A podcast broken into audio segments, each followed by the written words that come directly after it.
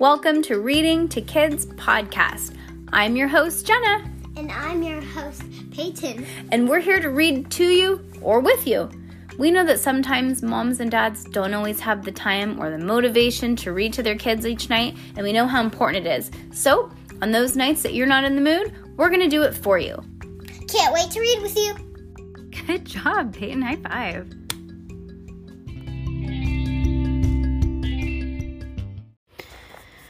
City of Ghosts, Chapter 14. What do you think? I trailed off, unsure what to say. A ghost hunter at the edge of my sight? Jacob shudders, and I'm suddenly glad she can't see him. I should have known, she goes on matter of factly. Known what? That you were like me. She loops her necklace back over her head, tucking the pendant underneath her shirt. I notice that the light in her chest is warmer, is a warmer hue, rose tinted, while mine is bluer, cooler. I suppose I suspected back at the lane's end, but you seemed very clueless, almost like you do right now. Hey, I bristle. I knew that there was something weird about you, too. She arches a perfect black brow. Really now? Well, I just don't know what it was, I explained. I didn't realize that there were other people who could. Oh, she says, adjusting her braid. You thought you were the only one who's ever cheated death? The only one able to move through the in between? How novel. The in between? She gestures around us. Oh, I say the veil. I'd call it the void. The void, yeah. Laura raises her brow.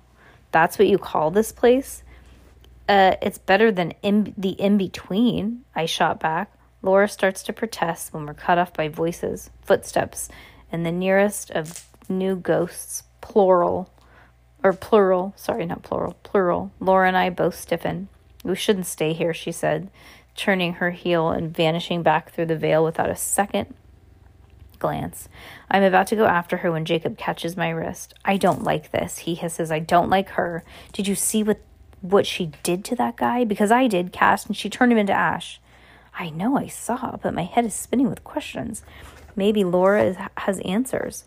I pull free of Jacob's grip and step through the veil.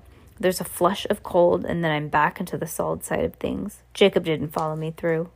Laura pinches the bridge of her nose. Edinburgh gives me a headache. What did you. I start. I thought the in between looked like London was bad, but there's something about the city. Can't you feel it? Like a lead blanket. What did you do to him? I asked. Her eyes flick up. To who? The man on the steps. She crinkles her nose. He wasn't a man, she said. He was a ghost. I sent him on. Where? She shrugs. Mm, to the great unknown, the silent side, to peace and quiet. Call it what you like. I sent him to the beyond, where he's supposed to be. Supposed to be? Laura's eyes go up. Excuse me? Why did you do it? She bristles. Because it's my job. Someone hired you to ghost hunt? Of course not, she said, but it's what we do. We? Ghost hunters? I don't understand. I must have said it out loud because Laura sighed and said, uh, obviously. Ghosts don't stay in the in between because they want to be there, Cassidy. They stay there because they can't move on. They're stuck, and it's up to us to set them free. Us? She frowns. What have you been doing in your veil if you're not hunting ghosts? Her eyes glance around in the camera on, on her neck. Oh God, tell me you're not sightseeing. Um, my mouth opens and closes. I don't know what to say. What's sightseeing? Like just looking around, exploring. Her phone chimes with a text message and she clicks it. Ugh, I have to go. Wait, I manage. You can't just leave. Well, I'm already late, she says, standing in the alley. I'm supposed to meet Aunt Alice at the museum. Mum and Dad insisted weeks, weeks, oh, on weekly bouts in cultural enrichment or some such. Oh, she adds, the most, almost an afterthought. You do know that you're being haunted, right? A boy, she continues, holding her hand up, about this tall, scruffy blonde hair, bullseye shirt. I stiffen. No one else has ever been able to see Jacob. Yes, I say carefully, I know. Laura frowns. And you haven't done anything about it? And there's a rock in my stomach because I know what she means by that. In the job, ghost hunter. He's my friend. She purses her lips as if tasting something sour. Bad idea. She looks like she's about to say more, but her cell phone dings again just as she shakes her head and walks briskly towards Yeah, the mouth of the I know. Just- mouth of the alley. You're gonna get rid of my friend and then I'm gonna get rid of you.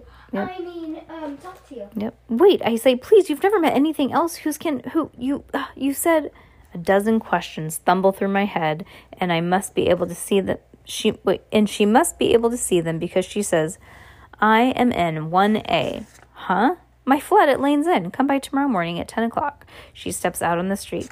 Don't be late. I slump back against the wall, mind racing. This is what we do. My job to ghost hunt, to send them on. Is that what I'm why I'm able to cross the veil? And an even more unsettling unsettling question, does Jacob know? Has he always known? As if on cue, Jacob reappears, rises right through the cobblestone, his arms crossed and his eyes dark. I can tell he's not happy. I try to push the questions from my head so he can't hear them, but it's like he's not even listening. Did you ever have a nice did you have a nice chat? he asked coldly. Don't be like that, I say. I was just curious. I didn't know what other people other people who could cross the veil, did you? He scuffs he scuffs the ground with his sneaker. No. He clearly doesn't want to talk anymore, but I can't stop the questions from bubbling up. Did you know what I was, Jacob? What I could do? He winces but says nothing. You said that there were rules to the veil. There are. Ones that you couldn't tell me. Was that true, or did you just not want to? Jacob reddens and looks away, as, and it's good as an answer. You didn't trust me, I say, surprised at how much it hurts to put in the words. Jacob shrugs. It's not like that, Cass. Rule number six of friendships. Jacob, friends don't leave friends in the dark. He looks pained. Look, I'm sorry. I was just. He shakes his head, afraid. Of what? I ask, but before he can answer, my my for emergencies only phone goes off in my pocket. Uh oh. Cassidy? Dad says, sounding really worried about about when I answered. Where are you? Oh, sorry, I say quickly. I needed some air and then I got turned around. Dad, I follow Dad's instructions, Jacob on my heel, heels until we get back to the mouth of Mary King's Close. Dad appears seconds later, his hair his hair messed up and glasses dusty. Wait, did I just skip a page? Yep. There you are, he says. We've been looking everywhere. I called your phone four times before you answered. Apparently, there's no reception in the Veil. Dad turns and calls back towards the tunnel. I found her. Found her, found her, found her, echoes. Oh, founder, founder, found her, found her, echoes away. Sorry, I say, ducking my head. I guess I got a little spooked.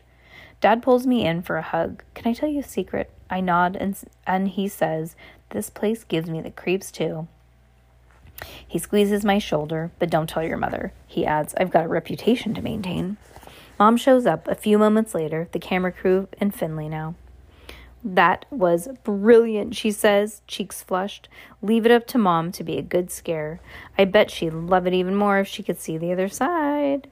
Dad shoots her a look and sobers, her grin replaced by a very parental frown, except for the part where you disappeared, young lady. That was decidedly not brilliant. I mumble a half hearted apology. Finley winks at me. Have we made a believer out of you yet? Oh, Mom says. Cassidy has always been a believer. Finley's rusty eyebrows go up. Is that so? he asks with a newfound respect. Her best friend's a spirit. And just like that, she takes me from interesting to crazy. Mom! I glare at her. She throws her arm around me. Embrace your strange, dear daughter. What's the fun in being normal? Spoken like someone who doesn't see ghosts.